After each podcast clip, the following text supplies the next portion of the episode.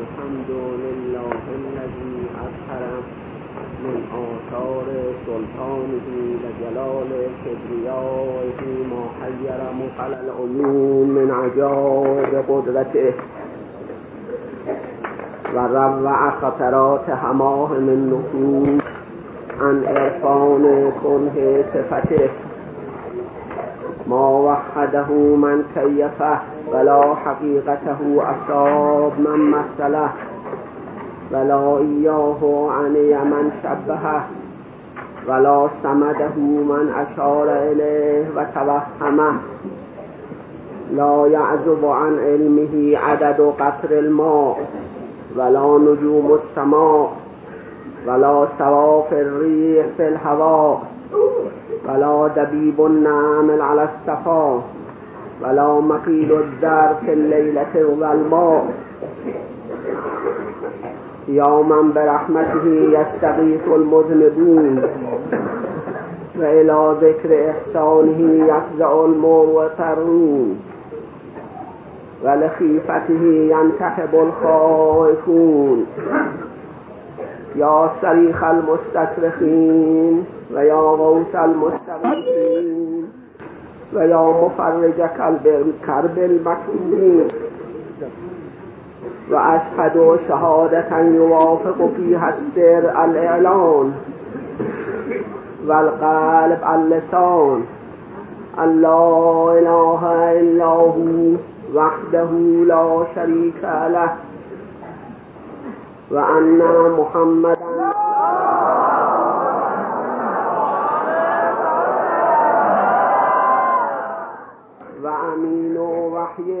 وحيه وخاتم رسله وبشير رحمته ونذير نغمته وغاية خلقته وأشرف بريته اصطفاه وارتواه على الخلق كله صلوات الله وسلامه عليه وعلى آله وأصحابه ولا سيما على شخص العرفان. وعين العيان شمس الضحى ومصباح الهدى سفينة النجاة نجاة والحقيقة السارية في جميع الذرات العشق الأعلى وصاحب همة العليا مقصد العارفين وقبلة العاشقين سر الله الأتم وشار الله الأقدم الأعظم المقدس عن الشين والمنزه عن كل غين ورين مولانا ومولى الكونين أبي عبد الله الحسين يا سيدنا ويا مولانا إنا توجهنا واستشفعنا وتوسلنا بك إلى الله. يا سيدنا لقد عظمت الرزية وجلت المصيبة بك علينا وعلى جميع أهل السماوات والأرض. لعن الله أمة قتلت لعن الله أمة ظلمت ولعن الله أمة قتلت ولعن الله أمة سمعت بظالم ورضيت عظم الله أجورنا وأجوركم بمصابنا بسيدنا الحسين عليه السلام. وبعد فقد قال الله تبارك وتعالى في كتابه الكريم وفرقانه العظيم أعوذ بالله من الشيطان الرجيم ولا تقف ما ليس لك به علم. إن السمع والبصر والفؤاد كل أولئك كان عنه مسؤولا. صلوات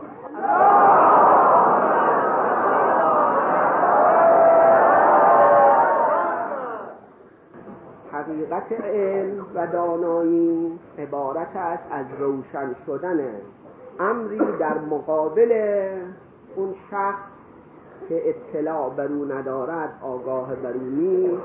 روشن شدن و واضح شدن امری در مقابل او. به عبارت اخرى روشن شدن معلوم در مقابل عالم دانا. این حقیقت علم است دانایی. اون هم در هر مرحله مطابق خود اون مرحله می باشد. علم از نظر چشم از نظر گوش از نظر فکر و بصیرت منتها همه اونها برگشت می کند به قلب و به ذهن به دماغ یعنی. به دماغ که محل قوا هم قوای باطنه است. هم خمسه باطنه حواس خمسه باطنه. چون حواسی که برای انسان ذکر کردن ده حاسه ذکر کردن. پنج تا حواس خمسه ظاهره که سامعه و باصره و شامه و لامسه و زائقه باشد و پنج تا هم باطنه. حس مشترک متخیله متصرفه حافظه عاقله. اون چه که از حواس ظاهره برای ما پیدا می شود و ادراک می کنیم اونها می‌رسد به حس مشترک و از اونجا به قوه متخیله یا به قوه بالاتر متصرفه و حافظه می‌رسد و در اونجا ضبط می شود علم پیدا می شود که اونها مراحل علمه یعنی ابتدا اگر علم کامل نباشد در متخیله و اگر علم برخلاف باشد در واهمه ظهور و اگر علم ثابت بشود و در حافظ وجود شخص داخل بشود در حافظه قرار می‌گیرد. این حقیقت علم. اون چه که در این عالم هست چون همه از هم پوشیده است این عالم موجودات این عالم همه از هم دورند. هیچ کدام واقف به اون دیگری نیستن یعنی در واقع جمالی بیش نیستن اون که در این عالم هست جمال خوش حقیقت و روح ندارد. روح از اون عالم به این حاجه میده می شود یعنی از عالم بالاست. روح جز این عالم نیست جز قوای مجرده است. که شیخ ابو علی در اون قصیده عینیه خودش می‌گوید حبست الیک من المحل الارفعی ورقا ذات تعجز و تمنعی. الی که از اون عالم روح می آید همینطور قوای روحی هم قوایی هم که به این عالم روح می‌دهد همه قوا از اون عالم هست از عالم مجردات. یعنی الان فرض کنیم نبات اون چه که در او حرکت می‌دهد گیاه اون چه که حرکت می‌دهد او نمو می‌دهد بزرگ می‌کند او به هیچ وجه به قوای ظاهره و حواس ظاهره ادراک نمی آیا ما می توانیم اون قوهی را که در داخل گندم یک دانه گندم هست که او را در زیر خاک کرده ایم و حال می و بعد سرد می شود می توانیم با قوا حواس خودمون درک بکنیم اون اصلی و اون حقیقتی که در او هست او چطور سرد می شود اصلا هرچه هم به ظاهر جستجو بکنیم. و نگاه بکنیم در داخل این گندم چیزی دیده نمی شود نه جوانه دیده می شود و نه برگ های مختلف دیده می شود نه گندم دیده می شود اون وقت این عظمت قدرت خدا من عجائب قدرته عجائب قدرت خدایی طوری نشون می‌دهد که در همون گندم زیر خاک که می‌رود. میپوسد. وقتی پوسید از داخل او حیات پیدا می‌شود. که این اشاره است باز به حقیقتی که تا از خود نرهی و فانی نشوی به حقیقت روح و حیات نمی‌رسی. موقعی انسان به کمال واقعی می‌رسد که از حیات ظاهری و از مادیت خودش سر بلندن تا موقعی که این گندم خودش را از دست ندهد و ظاهر خودش را حفظ بکند اون وقت جوانه نمی‌زند. سبز نمی شود این گندم باید برود زیر خاک. کم کم بپوسد پوک بشود. داخلش پوک بشود از وسط او این جوانه پیدا بشود یا درخت ها فرق نمی کند تمام اشیاء. این چیست؟ اون روحی که از عالم بالا به او دمیده می شود که روح نباتی می گویند چون حکما سابقا اختلاف داشتن به این که آیا فقط روح انسانی نفس انسانی مجرد است از این عالم خارج از این عالم است. یا اینکه نفس حیوانی و سایر نفوس ارواح هم مجرد است. متقدمین فلاسفه مشتاییین که یک دسته از حکما هستند معتقد بودند که فقط روح انسان است که مجرد است. اینها جز مادیات ولی صدر المتعلهین شیرازی بزرگترین حکیم متأخر قرون اخیره اشراق معتقد است همونطور چون قدم روی قدم عرفا گذاشته و در مرحله عرفان وارد بوده پیروی از اونها کرده و می‌گوید به این که تمام قوای این عالم حتی روح نباتی مجرد است یعنی که این از عالم ماده نیست. به دلیل همین دلیل که ما می‌بینیم اون روح نباتی اون روح اون که در نبات هست و او را حرکت می‌دهد نمو می‌دهد او هیچ دیده نمی‌شود. اصلا نمی‌توانیم او را ببینیم. بلکه بالاتر از اون اون روحی که روح جمادی که او را ترقی می‌دهد. چون جماد هم ترقی دارد.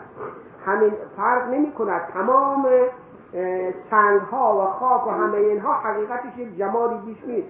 حالا چطور شد که یک سنگی تبدیل به طلا می شود یک سنگی تبدیل به الباس می شود یک سنگی تبدیل به بریلیان می شود یا زمرد یا آقوت امثال اونها قیمت پیدا می کند. همین سنگ معمولی است در ابتدا ولی بعد ترقی می کند. این معلوم می شود یک روحی یک حقیقتی در او هست که بعد از گذشتن قرون متوالیه شاید چندین صد قرن بگذرد تا این سنگ تبدیل بشود به یاقوت مثلا. آفتاب به او برسد و یا اینکه در همونجا تحلیل و تحولی تبدلاتی تغییراتی در ذات او پیدا بشود تا او رو به این مقام برساند و سنگ قیمتی بشود. پس اون که او را ترقی می‌دهد باز اون هم یک روحی اون روح خارج از حقیقت عالم است. تا چه رسد به روح حیوان؟ و چه رسد به روح انسان. هرچه این ارواح کاملتر شدن البته ترقی اونها و تجرد اونها هم زیادتره و کاملتر می شود تجرد اونها. هرچه تجرد اونها زیادتر بشود و رو بیشتر به عالم بالا بروند علم و دانایی اونها هم زیادتر می شود چون علم عبارت از روشن شدن حقایقی. و از برداشته شدن پرده و تاریکی ها برداشته بشود. پرده ها برداشته بشود این معنی علم علم که دانایی باشد. از این جهت است که می‌گوید این عالم عالم علم نیست. این عالم عالم جهل عالم نادانی است.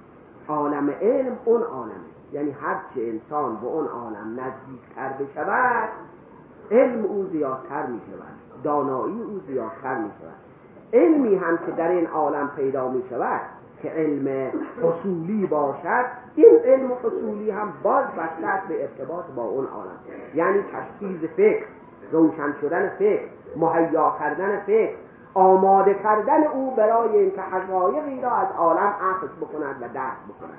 این معنی علم است به این تربیت بکند وجود خودش را تا بتواند حقایقی را درک بکند بنابراین هر موجودی هر چه به اون عالم نزدیکتر بشود علم او زیادتر می شود دانایی او زیادتر می شود پس ارواح دانیه هم اون ارواح روح نباتی هم در مرحله خودش علم دارد. به دلیل اون که اگر شما درختی را زیر سایه درخت دیگری بنشانید و این سبز بشود این درختی که علاقه دارد به این که حتما با آفتاب را ببیند با اینکه درخت های انبوه در اطراف او باشد می‌بینیم کج می‌کند خودش را به طرف آفتاب که آفتاب را ببیند. نمی‌رود که اگر کج شدن در طبیعت او هست که چرا به طرف مقابل کج می شود یعنی به طرف سایه کج می شود خودش را کج می کند به طرف آفتاب. می رود دو به طرف بالا. یا برعکس بعض گیاه ها هست به این که سایه بهتر می پسندند می‌بینیم از آفتاب رو به سایه می‌رود. به طرف سایه در زیر ساختمان در زیر بنا رشد و نمو می‌کند. رو به اون طرف می‌رود. پس معلوم می‌شود یک علمی دارد. اطلاع دارد که چه چیز برای طبیعت این مناسبه و اون چه که شاعر و علاقمند به او هست چه چیزه. از این جهت است که میفرماید. این من شیء الا یسبح بحمده ولکن لا تفقهون تسبیح هیچ موجودی از موجودات این عالم نیست مگر اینکه تسبیح به حمد خدا می‌کند. یعنی مگر اینکه می‌شناسد آفریننده خودش را. خالق خودش را می‌داند. رو به سوی او می‌رود. او را از نقایص پاک می‌داند. او را به تمام کمالات آراسته می‌گوید. منتها در مقام خودش در مقام تسبیح تسبیحی که می‌گوید در مقام خودش ولکن لا تفقهون تسبیحهم. ولی شما نمی‌شناسید تسبیح اونها رو. توجه ندارید به تسبیح اونها. برای چه باسه که محیط ما غیر از محیط اونها. و محیط ما در این عالم ماده است. وقتی از این عالم توجه رو برداشتیم رو به اون عالم کردیم. هر چه توجه ما به اون عالم زیادتر بشود پرده ها برداشته می شود علم زیادتر می شود. به طوری که زبان موجودات را هم می زبان نباتات را هم می و جمله ذرات عالم در نهون با تو می‌گویند روزان و شبون. ما سمیعیم و بسیریم و خوشیم. با شما نامحرمون ما خاموشیم. شما نامحرم هستید. یعنی زبان ما رو نمی‌دانید. زبان ما رو نمی‌دانید. وقتی که به مقام کمال برسد سلیمان وار همه زبان ها رو می‌داند و همه آگاه می شود در مقام حقیقت آگاه می شود و توجه دارد به این که همه رو به سوی اون عالم می رود ذره ذره عاشقان اون جمال می شتابد در علو همچون نهار از این جهت اون شخصی که در سرد کمال هست و می‌خواهد رو به سوی خدا برود باید جدیت کند در هر مرحله علم رو زیادتر بکند دانایی خودش رو زیادتر بکند. یعنی چه؟ یعنی رو به اون عالم برود. هر چه رو به اون عالم برود پرده های جهل و نادانی برداشته می شود پرده ها کم, کم می شود و جهالت کم می شود رو به سوی اون عالم که برود علم پیدا می شود پس علم عبارت است از ارتباط با اون عالم و کمالات واقعی هم به ارتباط با اون عالم. اگر ما رو به عالم علم نرویم در واقع در این عالم مقید شده ایم در این عالم گرفتار شده ایم در عالم جهالت و نادانی گرفتار شده ایم که جهالت جاهلیت که می‌گویند قبل از اسلام اون دوره های قبل از اسلام جاهلیت اولا و جاهلیت ثانیه اصطلاح کردن در علم ادب در ادب عربی جاهلیت اولا می‌گویند اون جاهلیتی که اعراب باعده داشتن که از بین رفتن مثل عاد و سمود و تسم و جدیس و اینها قبایل مختلفه بودن که از بین رفتن. و جاهلیت ثانیه جاهلیت دو قرن قبل از اسلام. یا بعضی می‌گویند جاهلیت اولا جاهلیت قبل از مسیح بود و جاهلیت ثانیه جاهلیت بعد از مسیح علیه السلام بود. به حال جا دوره جاهلیت می‌گویند برای چه؟ به واسطه این که توجه به خدا در میان آنها کم بود. همه به شرک و بت پرستی گراییده بودند. نام خدا در اون میان اونها کمتر برده می‌شد. مثلا در مکه مکرمه شاید تعداد معدودی شاید کمتر از ده نفر بودند که موحد و خداپرست بودند که پیرو مسیح بودن علیه السلام مانند ورقه ام خدیجه ام المؤمنین. و زوجه پیغمبر ام خدیجه از بزرگان دیانت مسیح علیه السلام.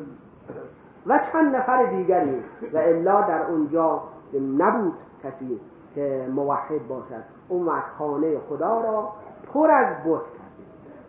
360 بت یا کمتر یا بیشتر به اقسام مختلفه از طلا و نقره و سنگ و گچ و آهن و امثال اینها اقسام مختلفه. بت تراشیده بودند و در اونجا نسل می کرده بودند و قبائل مختلفه می آمدن و اونها را عبادت می پس اینها پرده کاملی جلوشون کشیده شده بود.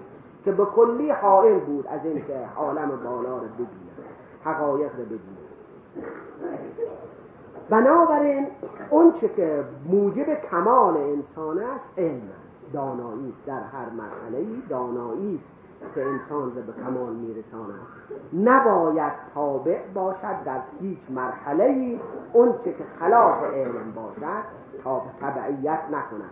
هم در مرحله عقیده در مرحله عقیده باید شخصی که می‌خواهد به سوی خدا برود به سوی عالم بالا برود در راه دیانت سیر بکند باید بکوشد از روی علم و واقعیت و بصیرت اون که میپذیرد بپذیرد. اعتقاد او کامل باشد و با بصیرت باشد. ان الذين قالوا ربنا الله ثم استقاموا اون اشخاصی که می‌گویند پروردگار ما خداست و استقامت میورزند بر او تتنزل علیهم الملائکه. اونها هستند که ملائکه بر اونها نازل میشن یعنی که یعنی اگر کسی اگر کسی علمی نداشته باشد اگر کسی فرض کنیم نزدیک غروب چراغ اینجا روشن اومد نداند که آیا این روشنی مال چراغ است یا مال خورشید. نمی‌تواند بگوید خورشید. اگر هم بگوید غروب نشده است. بعد ممکن است که برگردد. ولی اگر خورشید ببیند هرچه هم بگوید این روشنی مال چراغ است قبول نمی‌کنند و خورشید رو می‌بینم علم دارم به این که خورشید حالا در دیانت باید در عقاید و امور قلبیه اموری که ایمان برش استوار هست کوشش بکند جدیت بکند روی تقلید نباشد روی زن و گمان نباشد بلکه روی تحقیق باشد روی بصیرت و علم باشد. نه بگوید انا وجدنا آباءنا علی امه و انا علی آثارهم مقتدون انبیا علیهم السلام دعوت می‌کردن قوم را قوم خود را به این که ترک شرک و بت پرستی بکنن می‌گفتن ما از سابق پدرهای ما این کار می‌کردن و ما نمی‌توانیم بدون جهت ترک رویه پدر بکنیم پدر و مادر. اگر خوب می بود این دستور تو خوب می بود اونها باید رفتار می‌کردن اگر این کاری که ما داریم بت پرستی بد می اونها هم باید ترک می‌کردن پس بنابراین اون چی که اونها کردن ما پیروی اونها می‌کنیم. این چه تقلید صرفه در صورتی که در امر عقیده و ایمان تقلید نباید باشد. اصلا خود ایمان یعنی چی؟ ایمان یعنی ایمن کردن خودش را از خیالات. یعنی ثابت بودن بر اون چه که معتقده. اگر ثابت نباشد در واقع ایمان حساب نمی اگر در اون امری که بهش پابند هست و اظهار عقیده می کند استقامت نداشته باشد. ثبات نداشته باشد. اون ایمان واقعی نیست که این است که ایمان ایمان ثابت می‌گویند که ایمان مستقر باشد به ایمان متزلزل. متزلزل این است که به هر مختصر چیزی عوض بشود اگر فرض کنیم ما که خودمون رو مؤمن به خدا و پیغمبر می‌دانیم اگر برخلاف میل ما متوسل بشیم و برخلاف میل ما رفتار بشود اون چه اصلا از عقیده برمیگردیم. تزلزل پیدا می‌شود. پس معلوم میشه ایمان ما کامل نیست. و اگر ایمان کامل بشود و عقیده ثابت باشد هر چه هم خلاف ببینیم می‌گوییم عاشقم بر لطف و بر قصد ای عجب من عاشق این هر دو ما نظر به او داریم. اون چه صلاح ما بداند میدن اون البته ما باید دعا بکنیم نه اینکه بگوییم دعا نیست نه. خدا خودش میفرماید که بخواهید از من دعا بکنیم از او بخواهیم هم دنیا را هم آخرت و همه چیز. ربنا آتنا فی دنیا حسنه و فی الاخرت حسنه. همه را از او بخواهیم.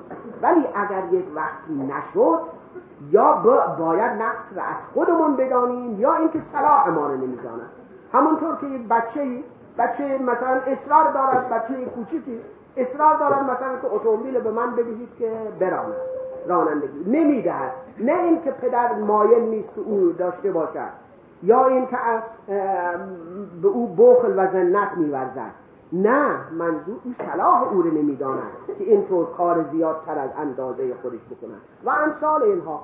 اینها دلیل این نیست که خداوند دعا را مستجاب نمی کند بلکه یا نقص در ماست که دعای ما ناقص است و به کمال نرسیده. یا اینکه صلاح ما نمی‌داند. پس ایمان ثابت و مستقر آن است که به این چیزها به هر به اصطلاح به هر بادی اون مثل بیت نرسد و تکان نخورد ثابت و مستقر باشد این معنی علم در مرحله ایمان در مرحله اعتقاد علم داشته باشد. پس اگر چیزی را که علم نداریم پیروی بکنیم ولا تقف ما لیس لك علم. پیروی نکن اون چرا که برای تو به او علم نیست. اون چه که علم نداری به او و هنوز قطعیت برای تو ندارد معتقد به اون نباش. برای اینکه این برمیگردد و ثابت نمیماند. کوشش کن که اون ایمانی که داری عقیده که داری پابرجا باشد و به علم مانند این که خورشید که می‌بینی اینطور بر تو واضح و مسلم بشه. ولی اون که ندیده باشی ولی مسلم به اینکه بسیاری از اوقات هست که شخص چیزی رو ندیده ولی می‌داند. مانند این که ما می‌دانیم اون کسی هم که مکه مشرف نشده است یقین می‌داند مکه ای هست. پس لازم نیست حتما به شکل دیده بشه بلکه یقین باشد وقتی یقین پیدا شود ولو و دیده نشود اومد ایمان ثابت است. الذین یؤمنون بالغیب هر مؤمنی از همون مرحله اول که برای او بصیرت و کشف و شهود پیدا نمی شود یؤمنون بالغیب یعنی هنوز پرده اون حجاب اصلی که مشاهده کشف و شهود باشد. موجود است ولی حقیقت در وجود او یقین شده است و ظهور کرده است. از این جهت ایمان دارد عقیده دارد ثبات دارد.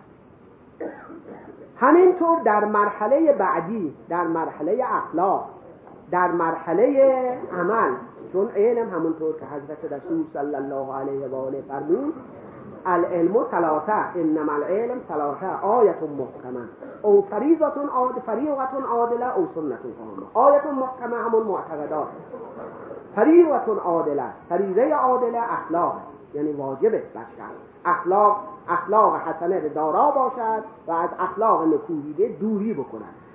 در این مرحله بداند که چه چیز خوب است و چه چیز بد است. اگر فرض کنیم در یک موقعی اخلاقی درش خیال کند خوب است و به جا بیاورد در صورتی که برای دیگران ممکن است مضر باشد. نباید عمل بکند باید جدیت بکند که برای او واقعیتی داشته باشد. مگر اون که ضرر به دیگران نداشته باشد. مگر اون که ضرری به دیگران نداشته باشد. در اون موقع عملی اگر خیال بکند حرف بزند زنی برای این پیدا بشود که این خوب است مانعی ندارد عمل کردن به خوبی. نمی‌دانیم آیا این شخص سوال می‌کند مستحق است و حقیقتا استحقاق دارد یا نه. نمی‌دانیم آیا این پولی که به او می‌دهیم ممکن است فرض کنیم برود به این که در راه حرام خرج بکند. بعد ما بگیم چون احتمال می‌رود ندهیم. نه اینطور نیست. ما بدهیم چون ظاهرش مستحق است. و اومد الله تجر و وازرتون وزر اخرى اگر او در حرام خرج کرد ضررش به ما نرسید. مقصود در این قبیل مواقع زنی که نفع به دیگران داشته باشد عمل کردن به او اشکال ندارد. ولی اگر ضرر به دیگران داشته باشد. ما همینطور که گفتیم من احتمال میدم که شاید برای در راه حرام خرج پس پول به او ندم فردا ببینیم از گرسنگی مرده. این گناهش به گردن ما. برای که واسه که ما به خیال باطل منع کردیم و به او کمک نکردیم عکسش اشکالی ندارد. اون ولی عمل به بدی و اونچه که به ضرر دیگران باشد. ولا تقوم پیروی نکن اون چرا که علم نداری. که خیال کنی او بده پس بنابراین کمک می نکنی همینطور در مرحله عمل. در مرحله عمل میفرماید پیروی نکن. دنبال نکن. تقوا قفا یعنی دنبال رفتن. که قافیه هم که در شعر می‌گویند به واسطه که در آخر بیت واقع شده است دنبال کننده می‌گویند. قافیه یعنی دنبال کننده. از این جهت او را قافیه می‌گویند. لا تقوا یعنی دنبال نکن پیروی نکن. دنبال این نرو چیزهایی که علم نداری یعنی در مرحله علم هم. اون چه که یقین نداری نه در عبادات و نه در امور اجتماعی. پیروی نکن. اگر میدانی احتمال می‌دونی که این عمل به ضرر دیگران باشد. یا مثلا در عبادات ما نمی‌دانیم که آیا این عمل فلان, رو فلان چیز آیا شایسته است یا نه. چون عبادات توقیفی هستن. عبادات توقیفی هستن. اون که مثلا ما بگوییم ما نظر می‌کنیم که نماز سه رکعت نماز مستحبی بکنیم این درست نیست. واسه که نماز مستحبی دو رکعته. دو رکعتی سه رکعتی نیست.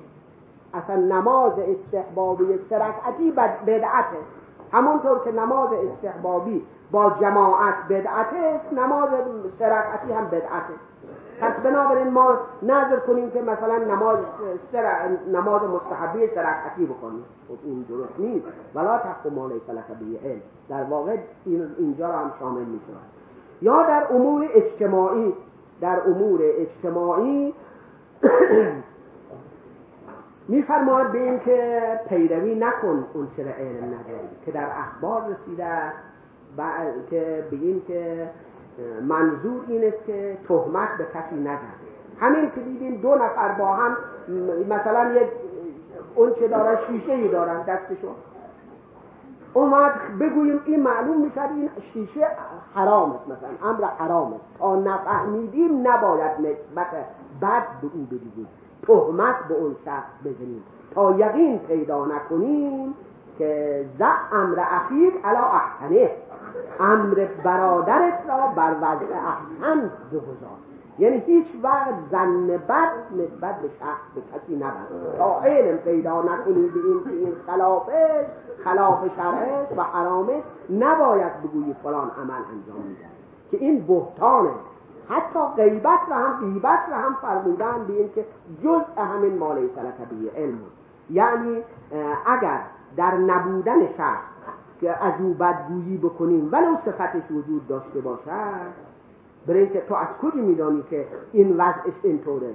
شاید دلش با خدا طور دیگری باشد. اون وقت تو از او بدگویی بکنی بدگویی مؤمن است و بدگویی مؤمن خلاف شرع است. حضرت سجاد خدمت حضرت سجاد. حضرت میفرماد که لیس لک ان تتکلم به ما شئ فان الله تعالی یقول ولا تقف ما لیس لك به علم. ولعن رسول الله صلی الله علیه و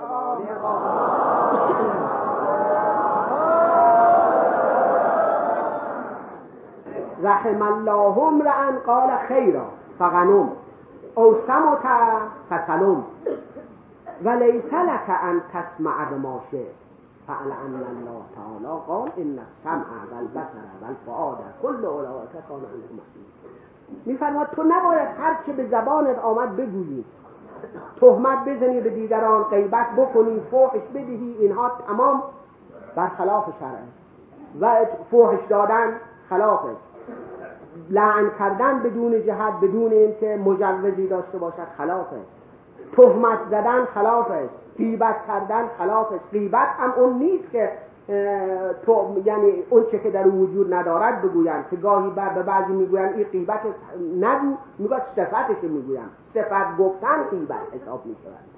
اگر در وجود داشته باشد مثلا بگوییم فلان کس خیلی ممسک حاضر نیست خرج بکند خرج صحیحش رو بکند. این خودش قیبته اگر راست باشد قیبته اگر دروغ باشد تهمته پس هر دوش حرامه این قدر سخت شده ولو اون که طرف داشته باشد این قیمت است و مشمول این آیه می شود. یعنی این آیه شامل او می شود. حضرت میفرماد که لیس لک ان تتکلم بماشه. حق نداری هر چه بخواهی هر چه به زبان بیاید بگویی. برای اینکه خدا میفرماد لا تقو ما لیس به علم. پیروی نکن اون چرا که علم نداری. پیغمبر میفرماد خداوند رحمت کند. مردی را بنده ای را بنده خدایی را که همیشه خیر به زبانش بیاید همیشه خوبی. اگر که اون حدیث دیگر میفرماید که عبارتش درست به خاطر ندارم ولی مضمون این که خداوند دوست ندارد اون کسی را که همیشه کارش فاحش دادن و بد گفتن و بد گویه کردن از دیگران خداوند این شخصی دوست ندارد ولی اون که راست بگوید این دوست خدا نیست. حق نداری. پیغمبر میفرماید که خداوند رحمت کند بنده ای را که همیشه خوب بگوید. اون قنیمت برده استفاده کرده فایده برده. برای اینکه دلش صا... دلش صافیست معلوم میشه دلش با خدا مربوط است به تما... یعنی قنیمت برده. اگر نمی‌داند ساکت بشود تا سالم بماند. او سمت یعنی ساکت باشد اگر چیزی رو نمی‌داند. اگر چیزی اطلاعی ندارد به این که فلان شخص اینطور است. و تا ممکن است از مزان خلاف دوری بکنه. اون جایی که احتمال میره اشتباه بکنه. نگوید. ساکت باشد. اومد سلامت رفت. سالم است. یعنی جان و حقیقت او سالم باز بعد میفرماد حق نداری. تو نباید اینطور باشی که هر چی بشنوی هر چی بخوایی. هر چیز خلافی خلاف شرعی را بشنوی. یعنی فرض کنیم کسی غیبت می‌کند بنشینیم این یکی هم گوش بدهد با نهایت با هم این یکی گوش بدهد اون یکی حرف بعد این حرف بزند اون گوش بدهد. حضرت میفرماید حق نداری یا تهمت تهمت زدن را بشنوید. یا اون چی که خلاف شرع است خلاصه. اون چی که خلاف شرع است و انسان را به فساد سوق می‌دهد یا روح انسان را تنزل می‌دهد اینها. همه حضرت میفرماید حق نداری این برای خداوند وظیفه ای فرموده. برای هر کسی. این السمع و البصر و الفؤاد کل اولئک کان عنه مسئولا. گوش چشم دل همه از او مسئول هستن. حالا کل اولئک عنه مسئولا به اختلاف تفسیر شدن یعنی همه اینها از او یعنی از اون شخص سوال می شوند یعنی از چشم گوش دل سوال می شود به این که تو چه گفتی و چه کردی یا سوال می شود به این که اون صاحب تو چه به تو گفت و تو رو به چه چیز وادار کرد یا اینکه تو چه گفتی و چه کردی؟ یا صاحبت به تو یعنی شهادت می‌دهد به به ضرر صاحبش.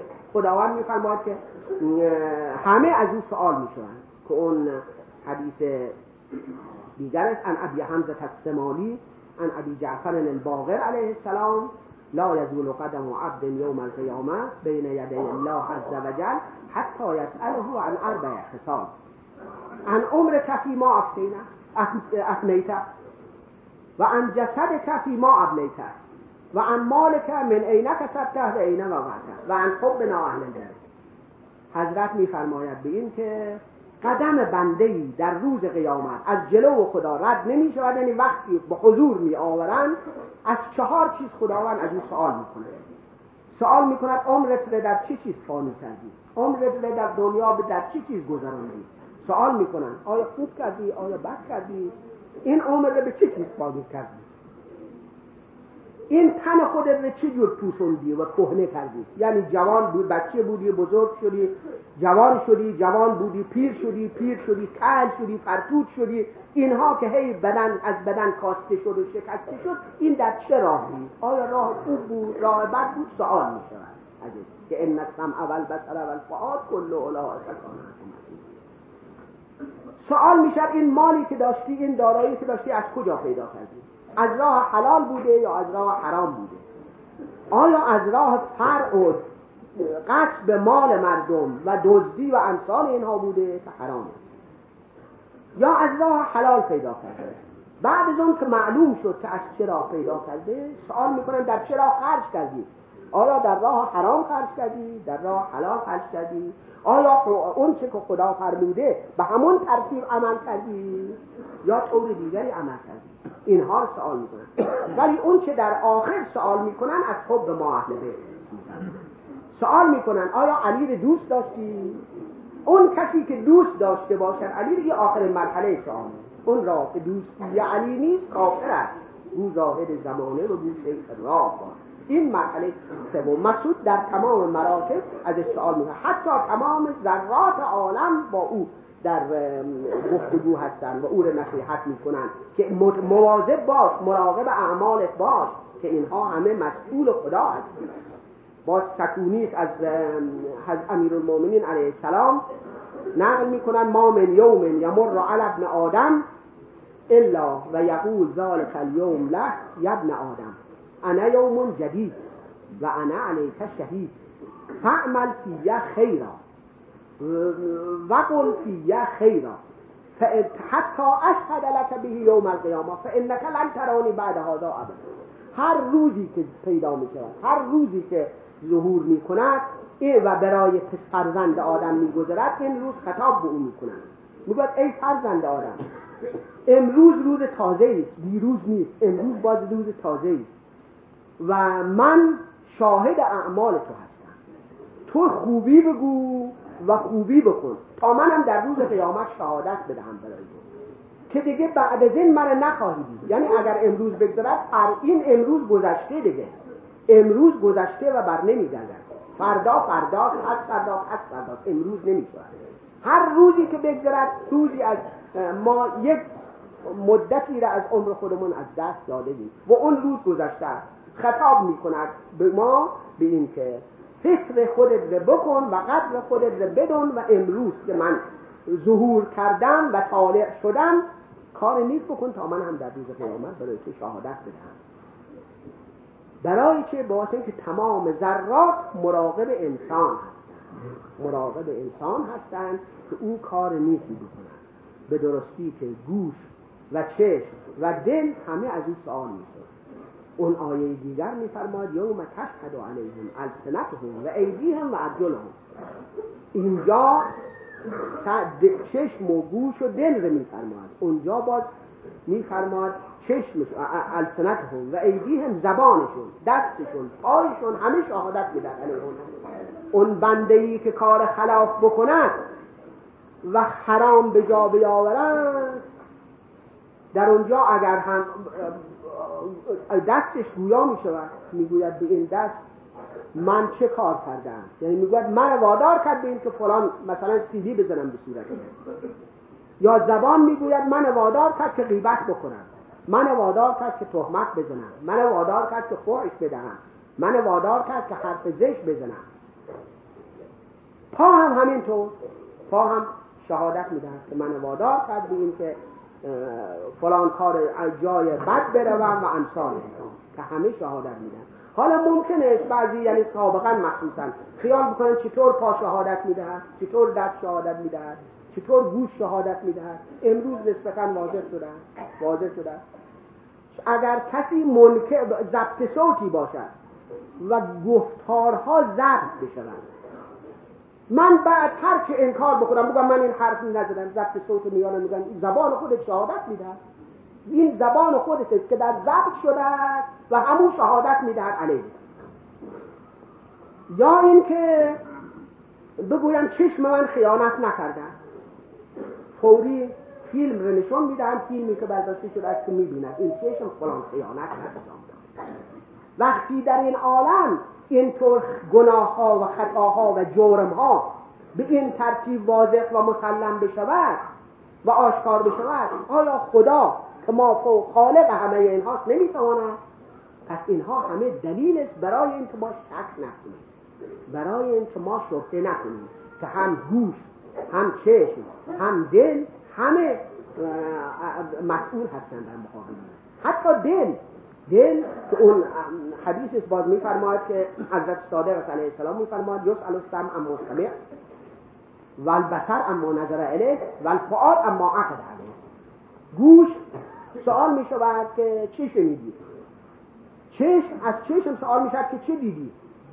از دل سوال می شود که چه به چه چیز پابند شدی؟ و چه خیال کردی؟ که عرفا برای خیالات دل مراتبی ذکر کردن. اول مرحله که همونجور یک خیالی پیدا بشود یا خیال خوب یا خیال بعد او را حاجس می‌گویند. که حواجس نفسانیت می‌گویند یعنی اون که یک خیال حواجس نفسانی خیال باطلی در دل پیدا بشود این را حاجس می‌گویند. بعد از اون این خیال اگر ادامه پیدا بکند چند مرتبه هی فکر این خیال زشت بکنیم خیال بد بکنیم یا خیال خوب فرق نمی‌کنه. او را خاطر می‌گویند. مرحله بالاتر خاطره. بالاتر از اون این است که این خیالاتی که مربوط به عالم خارجه است به عالم ماده است این خیالات رو هی بپرورانیم در دل خودمون تا به جایی برسد که مردد بشیم که آیا این کار رو انجام بدهیم یا این کار رو انجام ندهیم. آیا فلان معامله ربوی رو انجام بدهیم یا نه؟ مردد باشیم. این را حدیث نفس می‌گوید. بعدا که ترجیح پیدا بکند عملش یعنی مثل این که میلمون به این که انجام بدهیم بیشتر باشد او را هم می‌گوید وقتی تصمیم بگیریم به این که این کار انجام بدهیم او را انجام این پنج مرحله است. آجز خاطر حدیث نفس هم از در حاجز اختلافی نیست به این که خداوند عفو می کند گناهان اگر یک خیال باطلی در دلمون پیدا شد و فوری رد شد و رفع می شود خاطر هم همینطور حدیث نفس هم یعنی خداوند از نهایت لطف و کرمی که دارد حدیث نفس هم طبق حدیثی که رسیده از پیغمبر صلی الله علیه و آله که رفعت عن امتی ما یعنی اون چه که حدیث نفسش دلش با خودش صحبت می کند و خیال می کند اون را هم اگر در خارج عمل نشود انجام نشود او را هم خداوند عفو می کند اما درباره هم اختلاف بین بزرگان به این که آیا هم وقتی کسی تصمیم مردد باشد و میلش به این باشد که حتما این کار حرام انجام بدن. میلش این باشد. این بعض بزرگان گفتن که اگر این خداوند براش سیعه می نویسد خداوند براش گناه می نویسد به دلیل اینکه شخص روزدار روزدار اگر تصمیم بگیره عزم بکند و یعنی میل پیدا بکند به این که اختار بکند این روزش باطل میشه بعضی میگن عزم بکند که مرحله بعدی باشد اما در مرحله عزم عزم اینه دیگه تصمیم مهیاس به این که کار رو در خارج انجام بدهد. این شخصی که مهیاس که این کار زشت در خارج انجام بدهد به اون چه که بیشتر اخبار هست این است که می نویسن اگر کار نیکویی باشد تصمیم بگیره به اینکه این کار نیک را انجام بدهد ولو موفق نشود خداوند برای او حسنه می اگر کار بدی باشد و ترک بکند بعد پشیمون بشود منصرف بشود خداوند برای او خداوند نمی نویسد.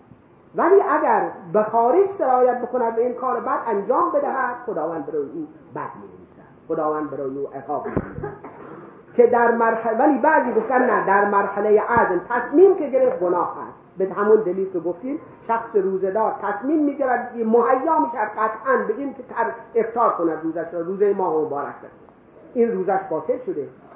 به همون نیتی که تصمیمی که گرفته که روزه بخورد روزش باطل شده. منتها کفاره ندارد. باید قضای اون روز به جا بیاورد ولی کفاره ندارد.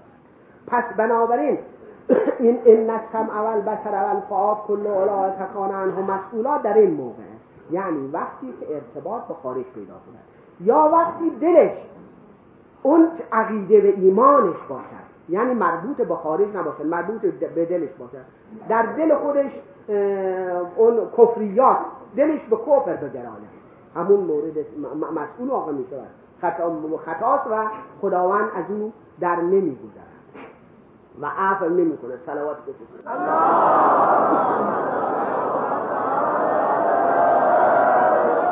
که ان الله لا یغفر ان یشرک خداوند نمی آموزد این را که شرک ورزیده بشید اون چه که می تواند اینها را از بین ببرد گناهان را لمات را. لمات گناه صغیره است و موقع هم حمل اون وقتی همت بورزد و نکند کور لمه می‌گیرد اگر بکند از لمه خارج شده الا لمه من و لمه اون است که هم همتی بورزد ولی عمل نکنند خداوند اگر توبه بکنن می آموزد عفو می‌کنند ولی اگر توبه نکنند خداوند عفو نمی‌کند اما در مرحله توبه مرحله توبه هر گناهی ولو شرک باشد و میفرما لا یغفر ان یشرک به وقتی شرک بورزن و بر همون شرک از دنیا بروند خداوند نمی آموزد اما اگر توبه بکند از شرک همونطور که مسلمین صدر اول اسلام بیشتر مشرک بودند و بعد توبه کردند.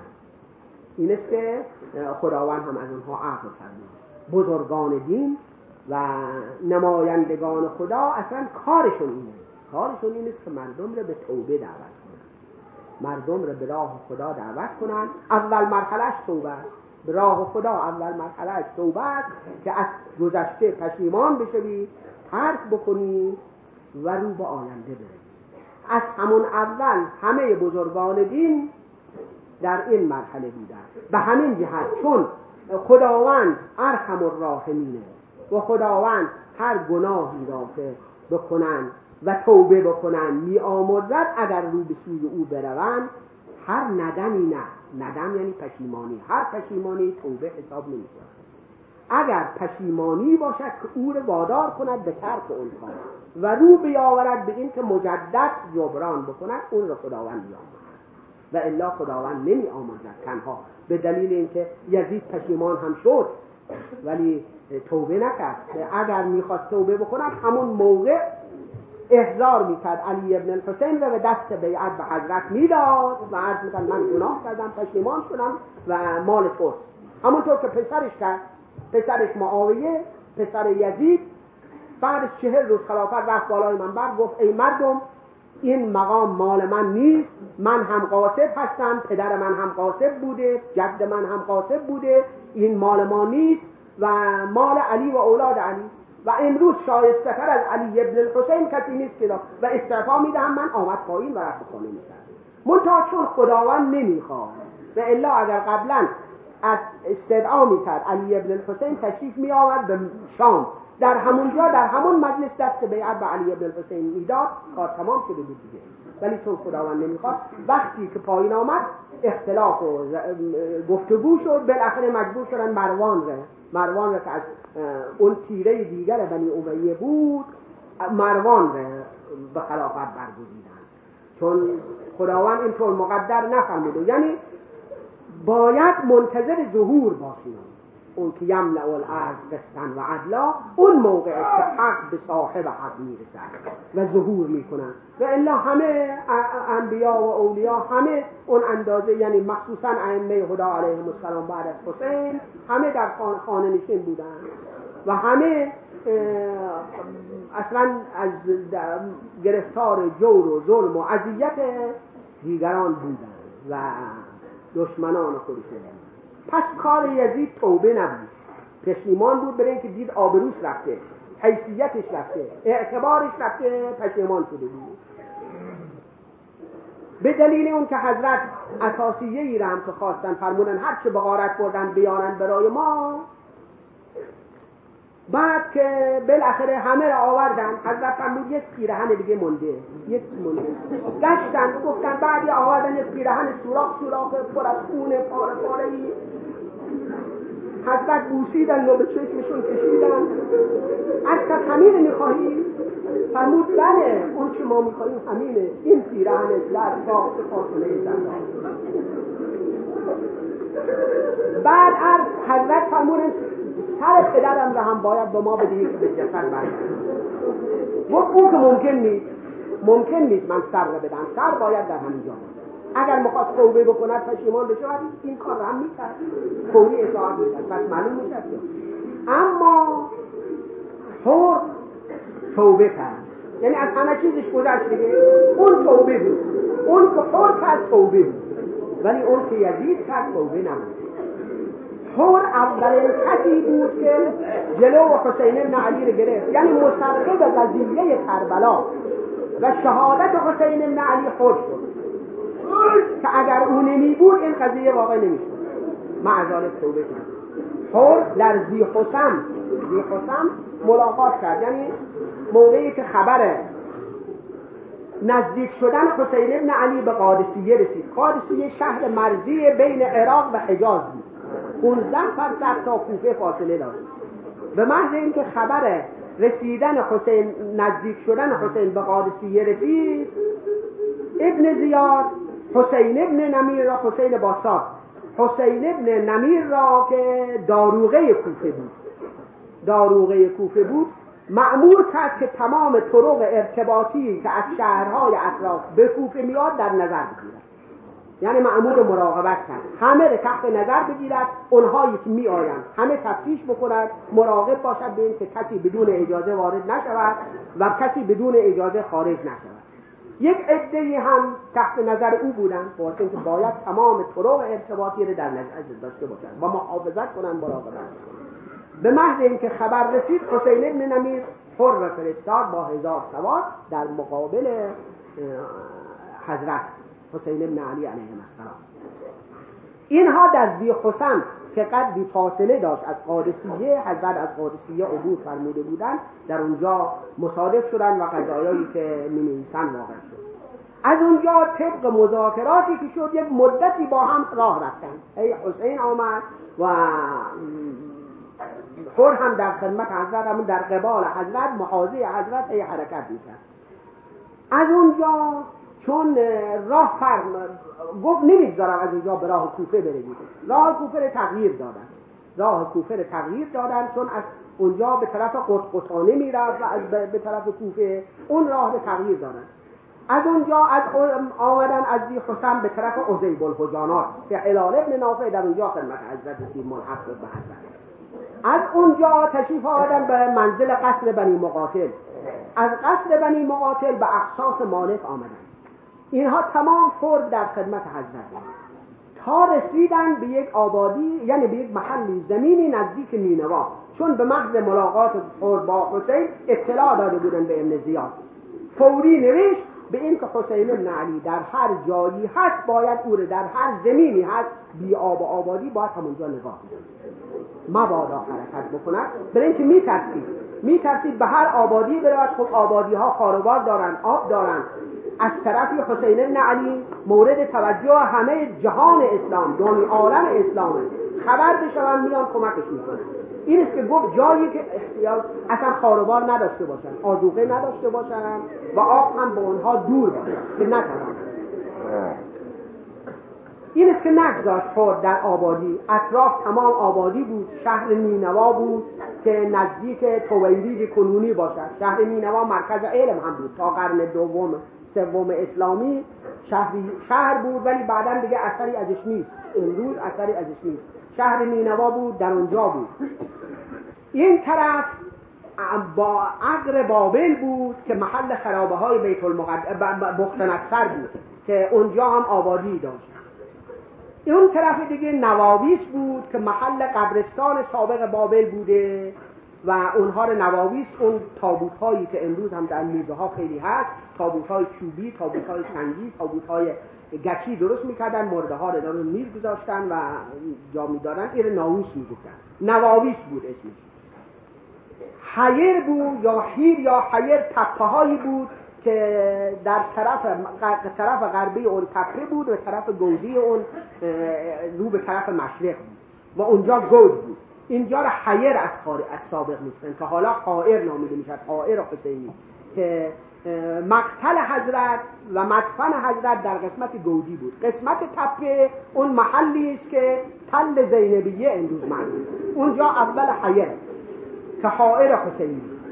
تا می‌رسد به اینجا.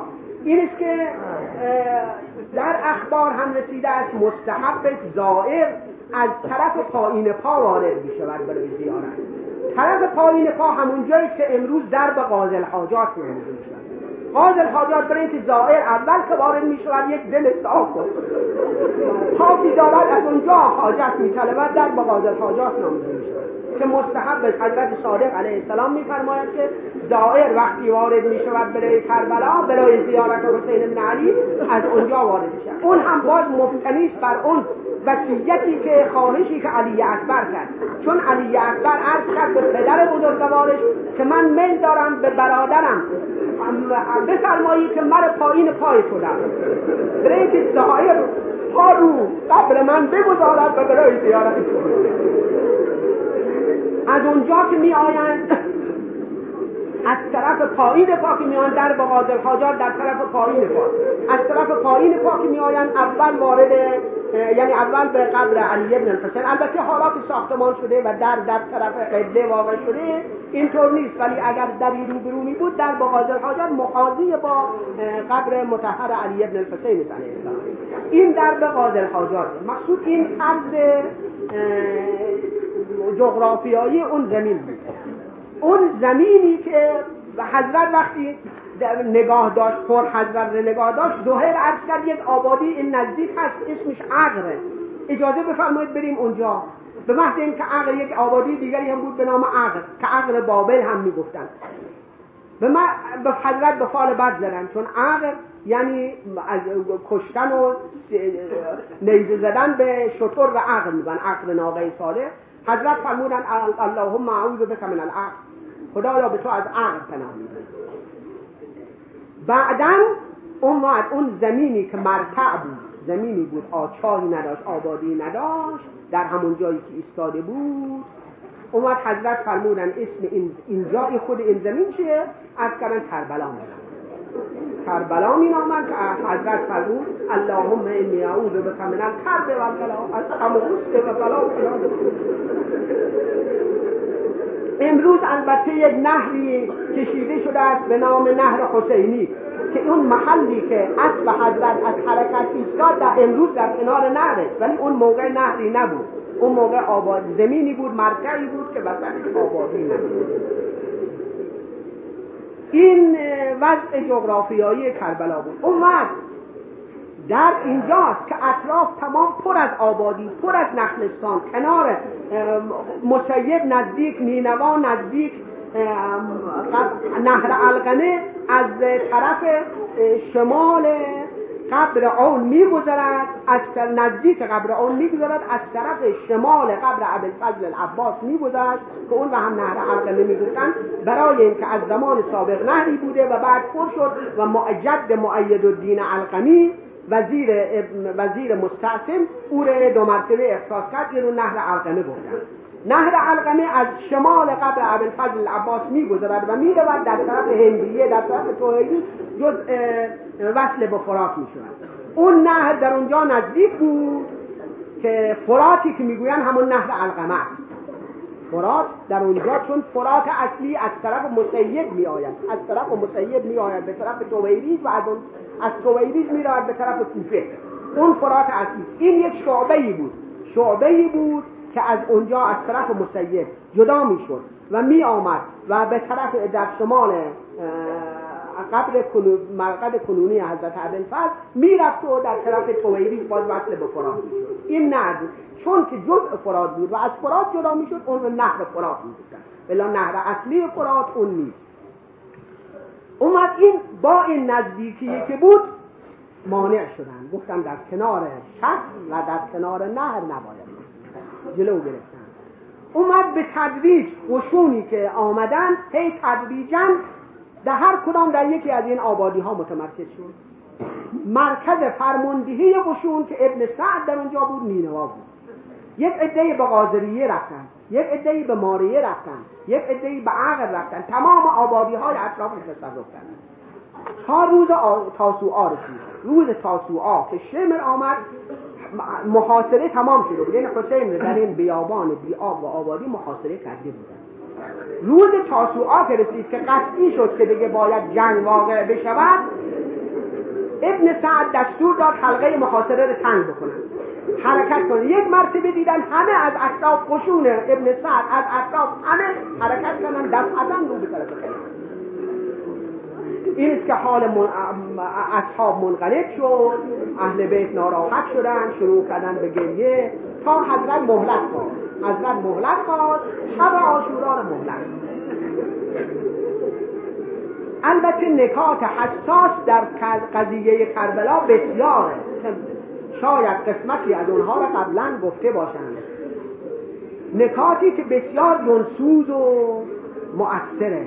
من جمله قضیه حبیب و مسلم.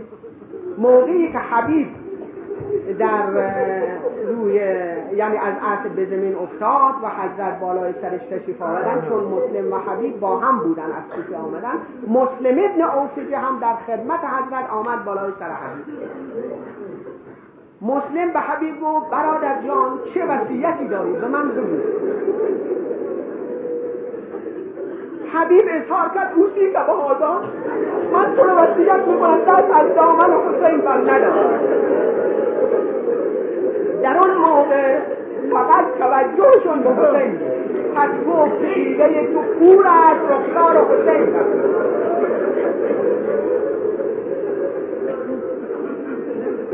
علی اکبر می آید عرض میکن یا ابا العتشو قد قتلنی به سبر الحدیده از حدنی پدر جان تشنگی من کش سنگینی آهن و زره من به زحمت انداخته او که می‌دانست که آبی نیست. پس او تشنه چیز دیگر بود. به همین جهت گفت اجازه بده من زره مانند آبس که زره بیرون آورد او دور انداخت. اجازه بده من هم زره به در بیارن خود به در بیارن که زودتر به وسال زودتر به فیض شهادت حضرت فرمون نه تو باید جامع ظاهر و باطن باشی. تو بدن را هم باید حفظ بکنی. برو. امیدوارم به زودی از دست جدت سابه قدرت بیاد حالا مقایسه کنید. اگر امروز یک پدری به فرزند خودش یا دیگری یکی به دیگری بگه امیدوارم بری بر نگردی بالاترین نفرینه. ولی اونها بالاترین دعا بود. میفرماید به زودی بروی و از دست جدت باز نکته حساس دیگر قضیه قاسم ابن حسن. قاسم ابن حسن اون که به ظاهر می نویسن حالا واقعیت دارد یا نه موقعی که خواست از خیمه بیاد بیرون. و دختر حسین که او تزویج شده بود دامنش رو گفت تو چطور حالا می‌روی من تنها می‌گذاری؟ آخه پدرم حسین من به تو سپرد. فرمون مگر نمی‌دونی صدای استمدار پدر بزرگوار بلند نمیشنوی؟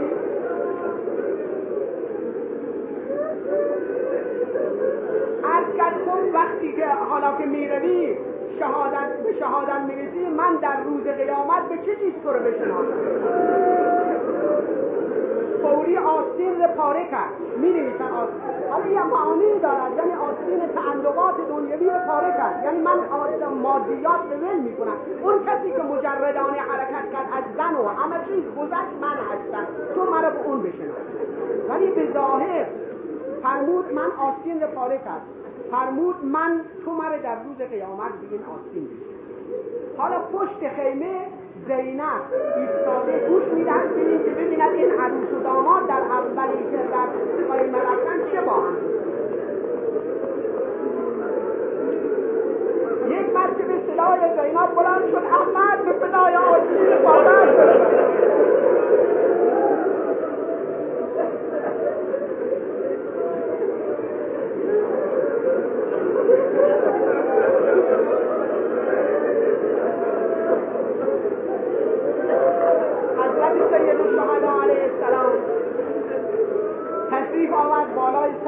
سجاد ودایع امامت را که در واقع از قلب او به قلب او می‌رسد تمام او را آگاه و معین فرمود که تو جانشین من هستی. حتی فرمانی هم مرغوم فرمود به فاطمه به فاطمه. بعضی می در اونجا مرغوم فرمود بعضی می در مدینه به فاطمه صغرا داد. در اونجا فرمان نوشت به فاطمه صغرا که پنهان باشد. که دسترس نداشته باشن تا وقتی که بعدا بیرون بیارن بعضی می در همونجا به اون فاطمه کبرا دختر بزرگتر. داد و فرمود پیش تو باشد تا از این این قضایا و دشمن ها از بین به یعنی تمام بشود بعد هست ولی او حضرت معین فرمود برای جانشینی. آخرین وصیتی که به حضرت میفرماید اینه. یا ولدی. علیک به اولادی از سقال فی تلک القفار و تو خیال فرزند عزیز من. مواظب این بچه های کوچک در این بیابون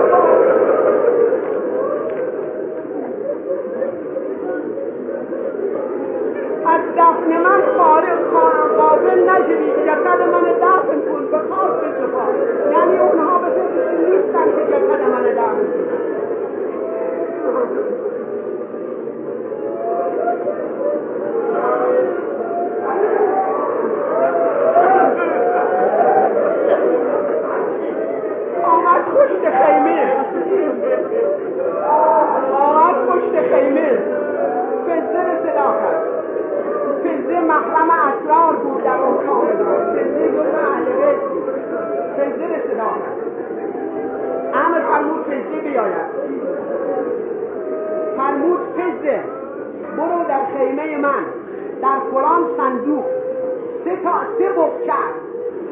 در بقچه وسطی دور باز کن. سه پیرهنه. یک پیرهن در وسط قرار گرفته او از همه کهنه تره اون پیرهن رو بردار بیاد ولی خواهرم نفهم عمل می می‌کنم به تو که مبادا خواهرم اصلا ملت چه خواهر؟ فرمود بعد کاری فرمود حالا صدای حسین که برم شد زنها سیده از اون اطراف میشنیدن. همه دیدن که حضرت سجده به صدا کرد و یه چیزی محرمانه به سجده فرمود. وقت سجده رفت همونطور بی اختیار گریه می‌کرد. رو به خیمه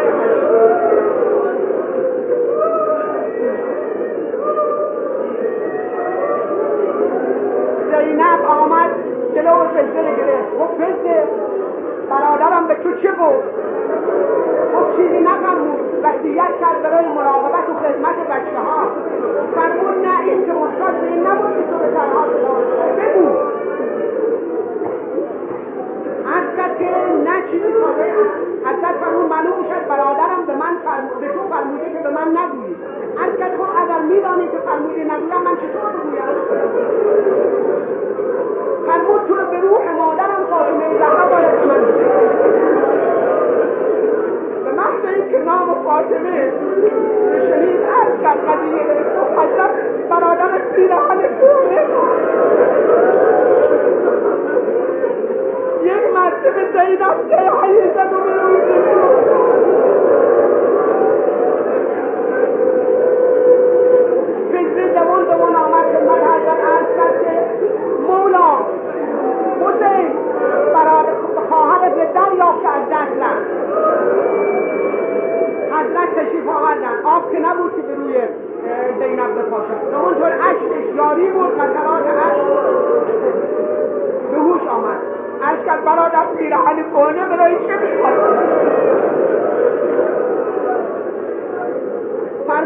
میدانی. من معلوم نیست برگردن اینها برا من لباس هم نخواهند بودن این پیرهن کهنه رو بر میدارم که شاید حیا کنم به قیامت. و سالا نصایح فرمود برای صبر. برای صبر نصایحی فرمود. زینب رفت به خانه سجاد. مدتی طول کشید. یک مرتبه دید انقلاب کلی در عالم پیدا شده. البته دل او که منقلب شد زمین دل او لرزید زلزله در عالم وجود پیدا شد. عالم وجود منقلب شد عالم دنیا منقلب شد. بیهوش بود حضرت سجاد. حضرت سجاد ضرب داشت. ضرب مرض اسهال خونی به اصطلاح. پنجاه مرتبه در اون روز بیرون بود. حال بیهوشی و اغما یک مرتبه که اگر خدا این کار هم نمی‌کرد ممکن بود برای حضرت هم حضرت هم از بین ببرند زینب عرض کرد که برادر زاده پسر برادر به هوش بیا ببین چه خبره.